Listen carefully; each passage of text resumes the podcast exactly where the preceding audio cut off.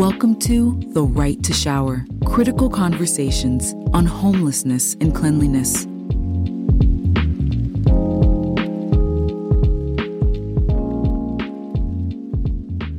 Welcome back to The Right to Shower conversations with social experts and leaders on why access to cleanliness is a human right. This podcast is brought to you by The Right to Shower. The Right to Shower helps build mobile showers for those experiencing homelessness.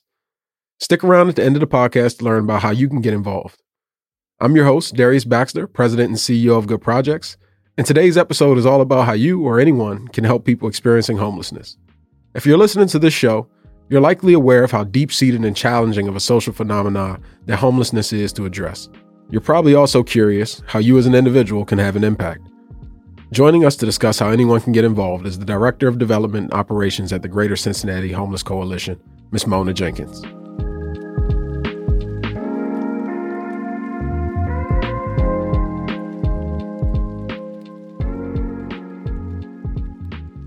Welcome to the Right to Shower podcast, Mona. Thank you, Darius. I'm glad to be here.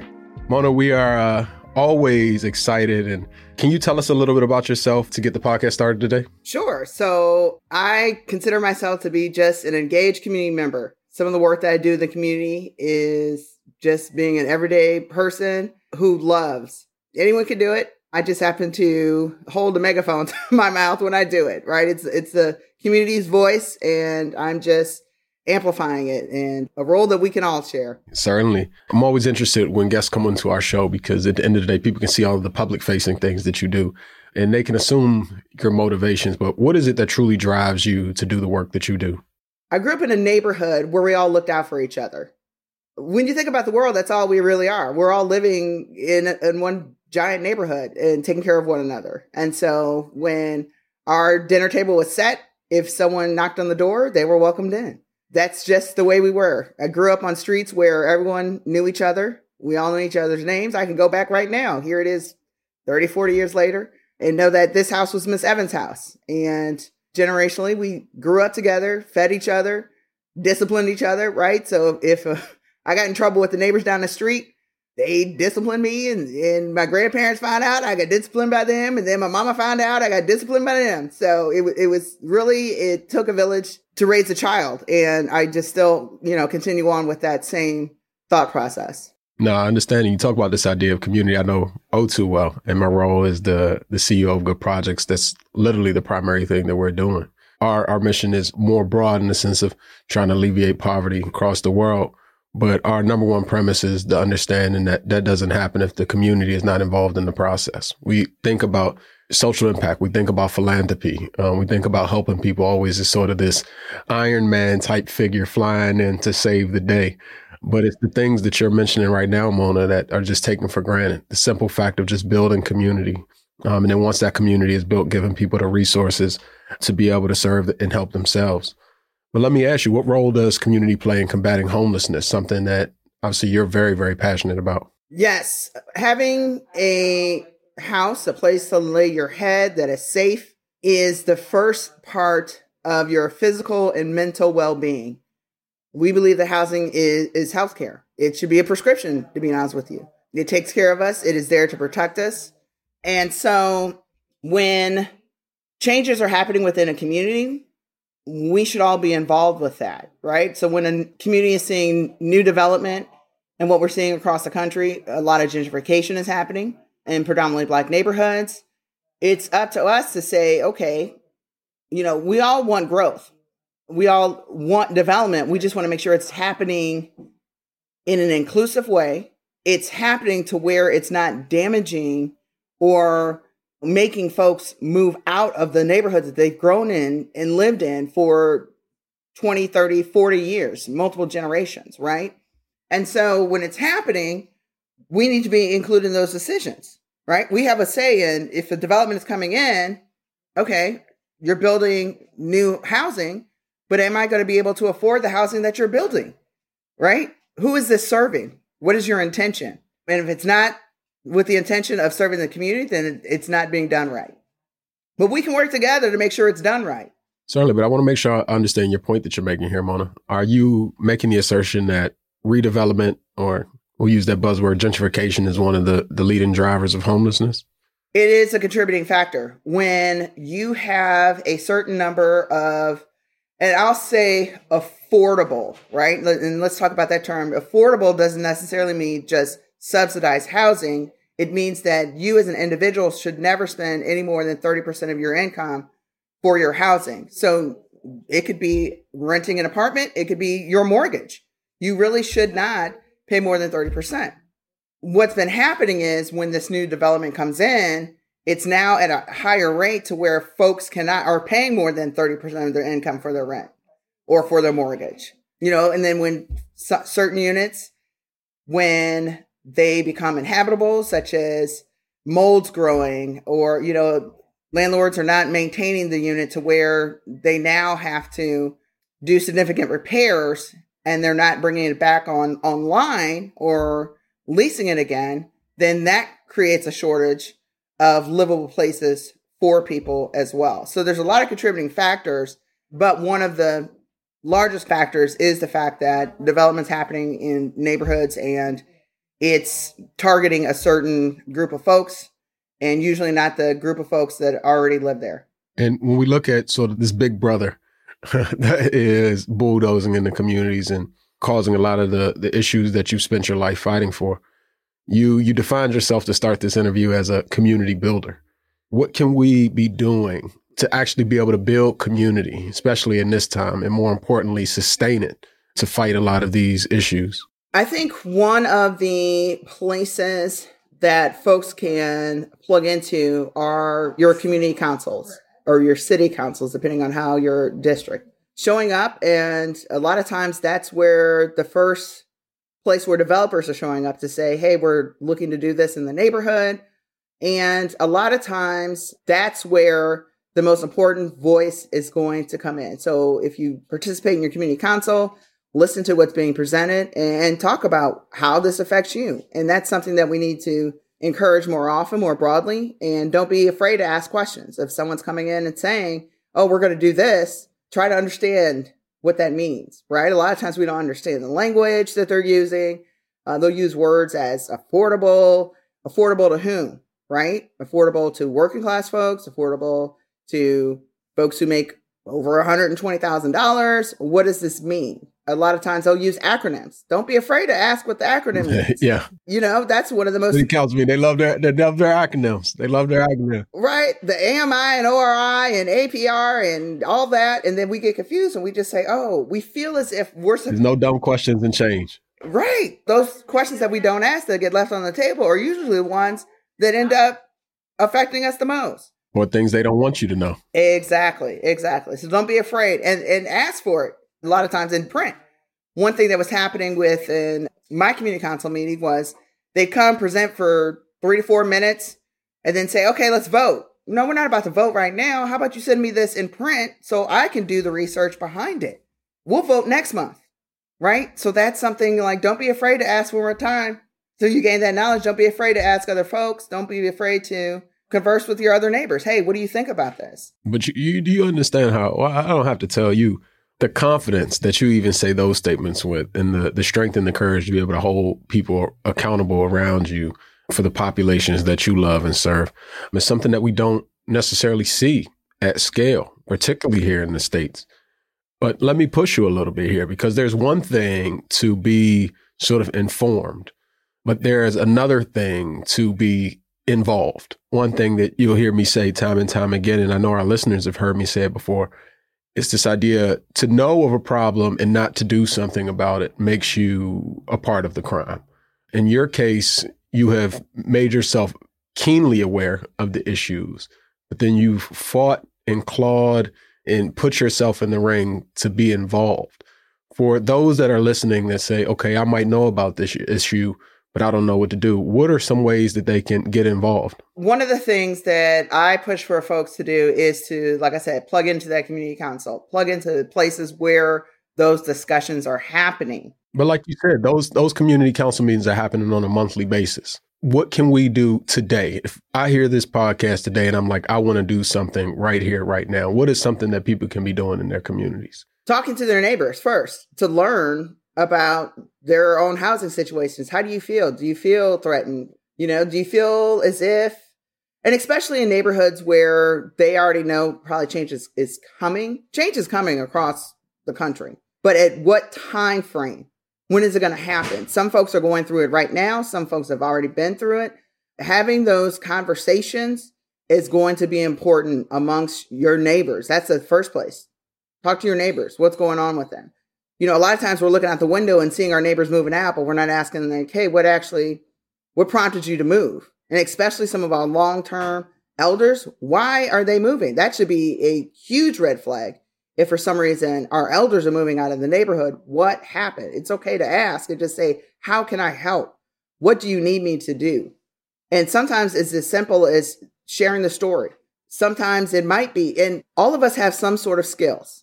It doesn't have to be that uh, skills that we have to lead the community. It could be something as simple as dra- drafting up a flyer. It could be something as simple as speaking your own truth, talking.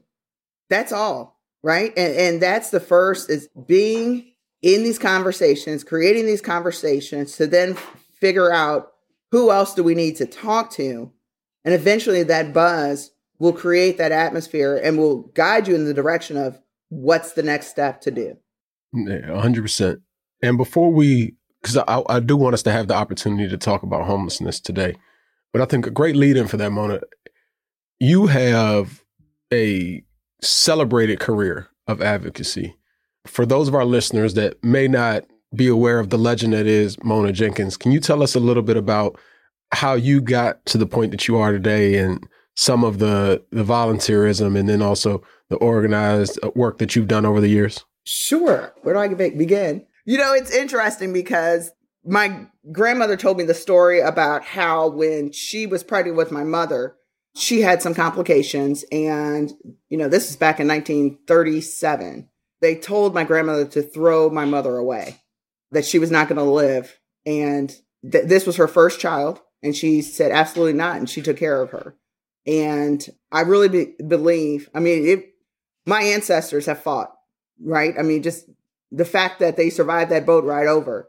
And I just feel as if I'm continuing that legacy of they fought for themselves and their community. I feel as if I'm just a piece of that legacy. Growing up, my grandparents were a huge part of my community and they gathered the neighborhood kids, was one of the main founders of an agency called the Matthews Dickey's Boys Club in St. Louis, one of the last still standing, independently owned Boys and Girls Club in the country.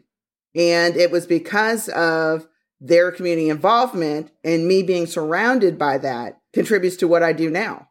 You know, my grandma would wash the uniforms for the kids who were playing baseball or football. My uncle was one of the first coaches of the football team. My grandfather would cook up barbecue dinners and sell it to raise funds for all of that. So he, Mr. Matthews, and Mr. Dickies all formed one of the most well known boys and girls clubs in the country. So seeing that, it, it just started from there. And always asking, you know, community members or, or folks who I came across, you know, what do you need to basically thrive, not just survive in your everyday life? Like I said, it's all out of love. And, and when you love unconditionally, you take care of one another. Say that again for me one time. Mona, say it one more time for me so the people in the back can hear you. When you love what? When you love unconditionally, you do what it takes to ensure that folks are thriving and not just surviving. Certainly. And you have, have loved unconditionally in everything that you've done. Can you speak to me a little bit about? I know you're doing a lot of great work here domestically, but what does your love look like in the work that you're doing abroad? I've traveled a lot. I think to understand who I truly am as a human being and my place in this world, I've always been curious eh, about exploring it and to see how other folks live and how their culture contributes to how they move on this earth. And so I've done a lot of volunteering, building homes. I've done built medical centers. I've taught in various countries, English as a second language, French as a second language. And it's it's all been an amazing experience. One to just be able to live with folks, right? Because you could travel and, and stay at a hotel, but you really never get a great idea as far as the actual lifestyle unless you're you're truly embedded And so I've just been blessed to come across some of the most amazing folks and to be able to share community with them and to, to be a part. One of my greatest experiences when I went to Senegal and got to be amongst there was a, a renowned chef here who actually happened to be back in Senegal during that time frame. So we got connected. He took us to our village, invited many of the women who lived in that village, and they sat and invited me to help cook with them. And they said, You look like us, and you're always welcome. And to be greeted and welcomed like this is your home. It just brought tears to my eyes. And it, it was just a beautiful experience to know that, you know, I always have somewhere else that I can feel love and appreciate it. Certainly. And this concept of love, Mona, I just, I'm really enjoying speaking with you today because it's not often you get to talk about that four letter word. When you operate from a place of love, you realize that it creeps into every aspect of your life, especially when you find yourself in a space where you're serving. Because as I'm sure you're keenly aware of, a lot of people operate within this space and they may have the best of intentions, but if love, loving the person that they're serving isn't their number one priority, then the work looks a lot different. So understanding sort of your foundation, it tells me a lot when I was doing my research and watching your TED talk and kind of understanding where you were coming from. I was like, okay, I, I'm talking to you. I get it now.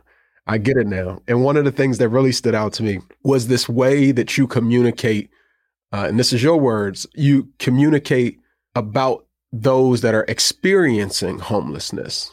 There's no homeless person. A homeless person doesn't exist. There are only people that experience homelessness. Can you talk to me a little bit about the importance of that language? And what are the considerations that you take when you are discussing those that are experiencing homelessness? Again, housing is a human right.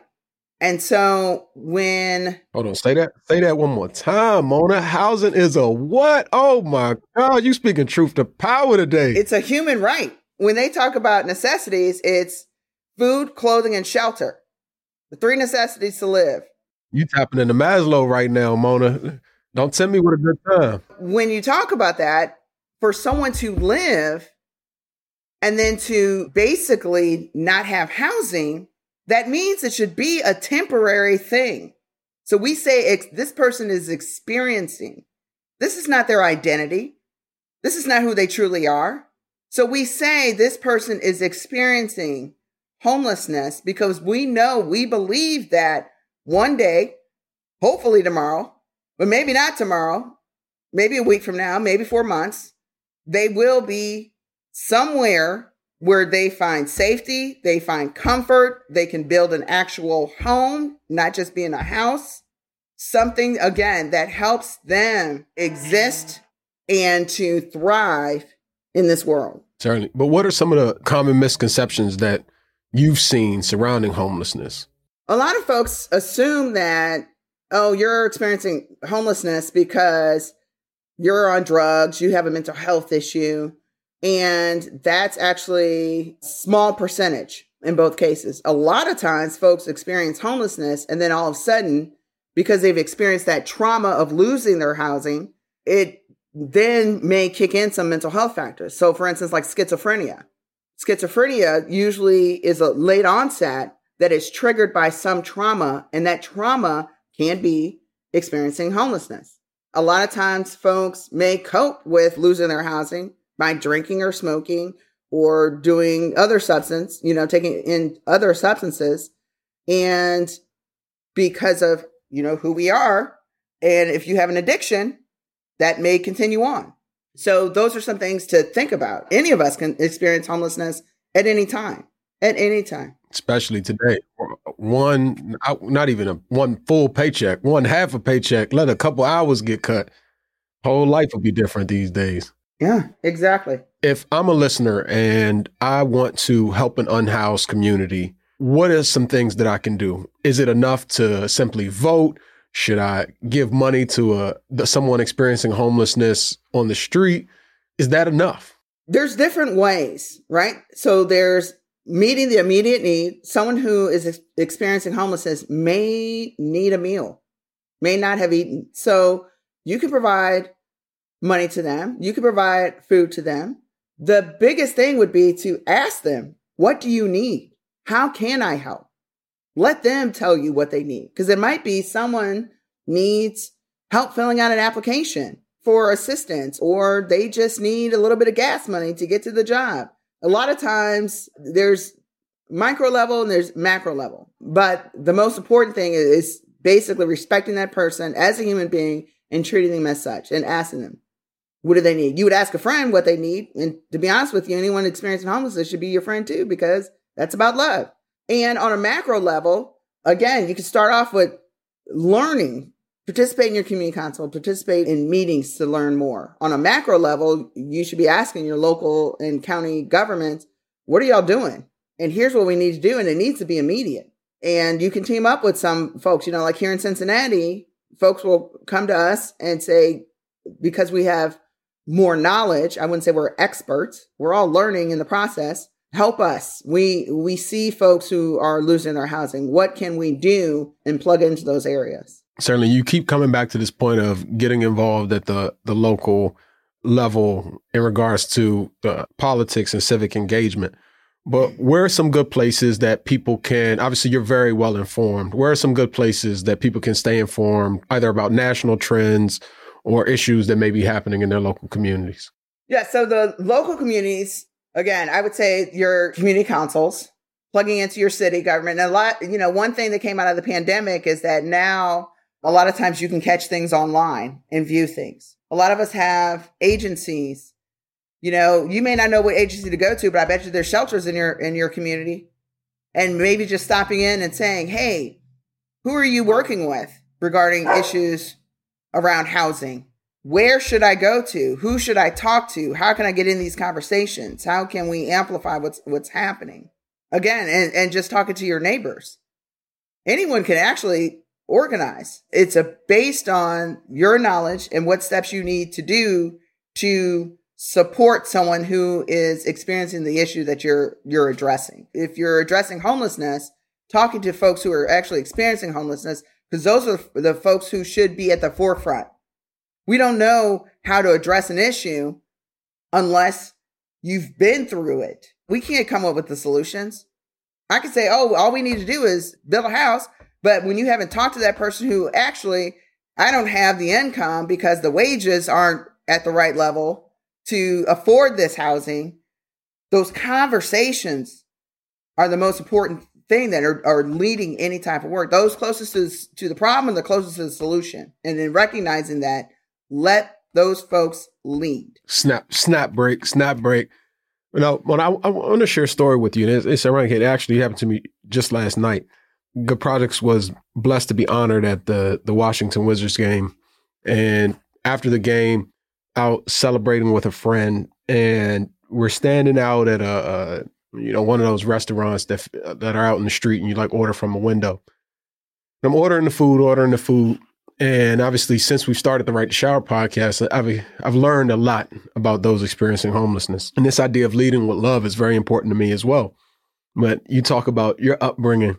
Uh, mine is fairly similar. Having a grandmother from South Carolina, a mother I say from the South too. She from Southeast, but uh, basically the South. And uh, this gentleman experiencing homelessness barges up to the window in front of everybody. He sees me in the front of the line. Maybe uh, something sent him my way, and uh, he just butts in front of everybody. He's like, "Yo, can you get me some food?" This was the love in me, the tough love. I look him in his eye, and I say, "You better talk to me like you got some sense." This is an older John. He's about 40, 40 years old, 40, 50 years old and you see his whole world stop for a second. It's like nobody had ever saw him for however long as a human being. So in his mind, he was operating through the world as if like he didn't have to have manners, have a salutation and say hello to anybody. And in that moment, he paused for a second and he said, I'm sorry, man. Can you give me some food? I said, I would be happy to, brother. But you should probably ask these people who you cut in front of if it's okay if you get in front of them. And you see his again, his whole demeanor changed. He went, he was like, I'm saying he went and apologized. He was like, my bad, guys. And afterwards, I, I have a I have a conversation with him. I'm like, you know, so tell me, what are you struggling with? And then he goes into sort of his experience of of drug abuse and how that led him him to experiencing homelessness. But I thought that moment was very important, right? Because you could tell just from the simple fact of, even in that case, somebody holding him accountable to being a human being changed his whole perception of how both he's viewed in the world and how he should be communicating his wants and needs to others. I share that story because I really want to hear from you. Why is it so important? First, the way that we talk to those experiencing homelessness and also the way that we talk about these issues. So often, folks who are experiencing homelessness feel dehumanized in the process, how they move about. And so, what I heard in that story, it may be, it may have been that he felt like he had to speak to you in that way in order to feel heard, not knowing that you would have received him if he had just said, Hey, man, you know, do you mind? Buy me a slice of pizza or, you know, uh, getting some food but you turned it around and by showing that he probably he woke up and was like you know what i didn't have to go through that process i think we should all just kind of realize one in how we deal with anyone regardless of if they're experiencing an issue or not when we approach folks having that concept of they have their own experiences and maybe those experiences are influencing how they are approaching us i take that always into consideration so when someone approaches me and says something that I kind of find offensive, I look at it like, where's this coming from? Why is it that they're saying it this way? And then start having the conversations. And through those conversations, I learn a little bit more about where they're coming from and I have a better understanding. I think if we just all try to have a better understanding of each other that's a key point in, in, communications. And that's with any relationship, right? You can be dating somebody and you're like, why did you, why did you do this? Right? Why did you leave these dishes in the sink? But you communicate and that's how you find out. And that's just all that we, we need to do. And just seeing each other as, as human beings. And, and so often it happens more frequently with folks who are experiencing homelessness. It happens more frequently with folks who are differently able. It happens more frequently when we encounter folks who are not like us, that there's a misunderstanding and we just need to overcome that misunderstanding. Certainly. And it wouldn't be the Right to Shower podcast. We didn't talk a little bit about one of the things that makes all of us feel human, something that we take for granted all too often the power of a shower. In your experience, what role has something as simple as cleanliness played in how people experience homelessness? It's a myth.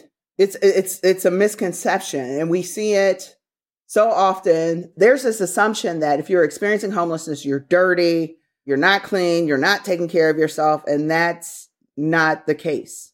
It can be, you know, sometimes folks don't have access to a shower, right? But think of how we who don't experience homelessness, how good we feel when we can wake up in the morning, take a shower, use our favorite soap that's scented soap and scrub ourselves down and put on a, a, fresh shirt or a fresh dress and we walk out with that confidence.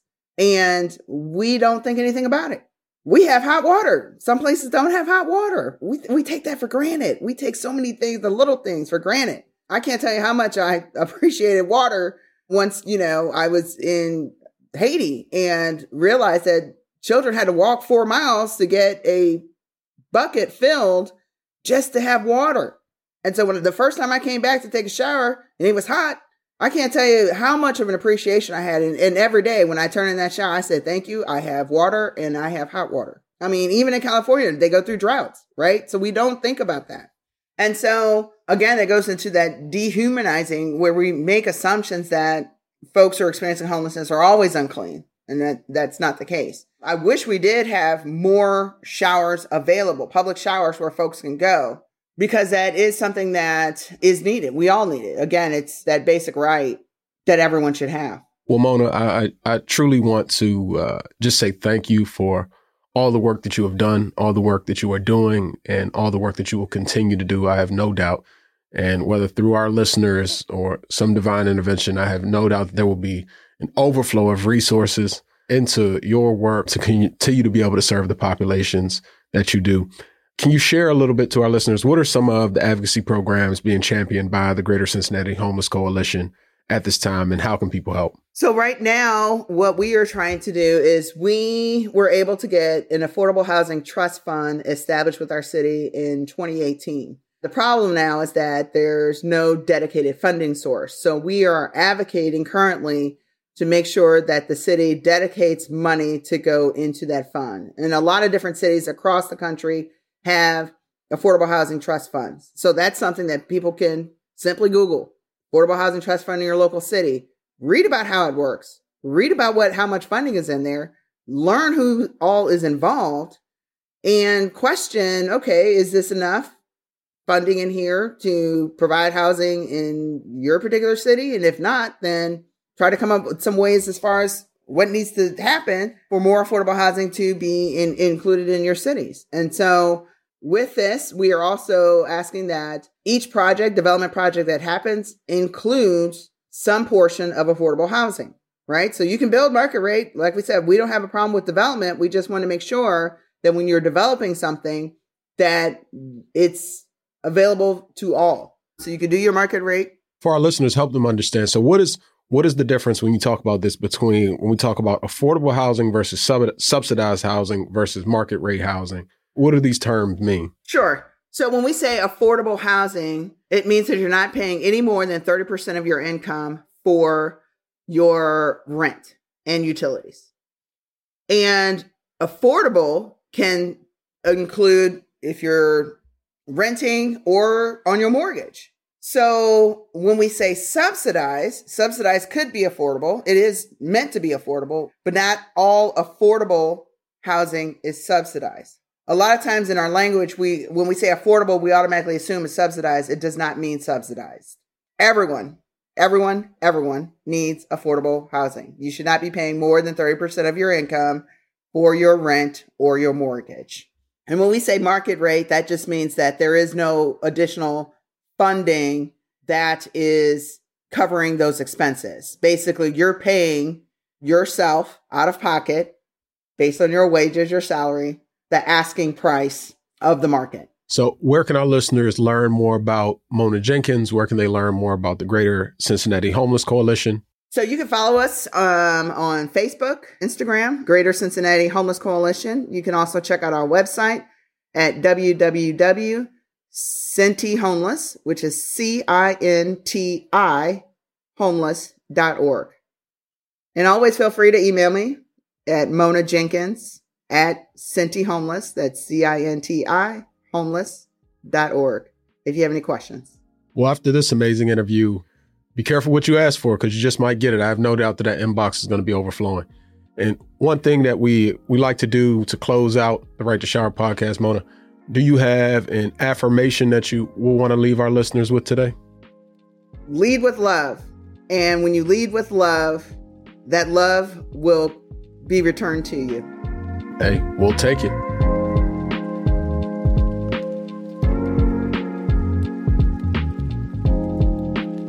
Thanks again to Mona for being with us today and inspiring us to get informed and get involved. If we can develop a sense of community with those around us, extending a helping hand gets that much easier. If you're looking for some ways to get started, you can visit therighttoshower.com slash get involved to learn more about opportunities to volunteer or donate. You can also buy our shower products on therighttoshower.com or through Amazon. For every soap you buy and shower you take, you help us bring showers to the streets. Another free and simple way you can help us to rate this podcast leave a review, or share it with friends so we can spread the power of the shower to even more people. I'm Darius Baxter, and this has been The Right to Shower.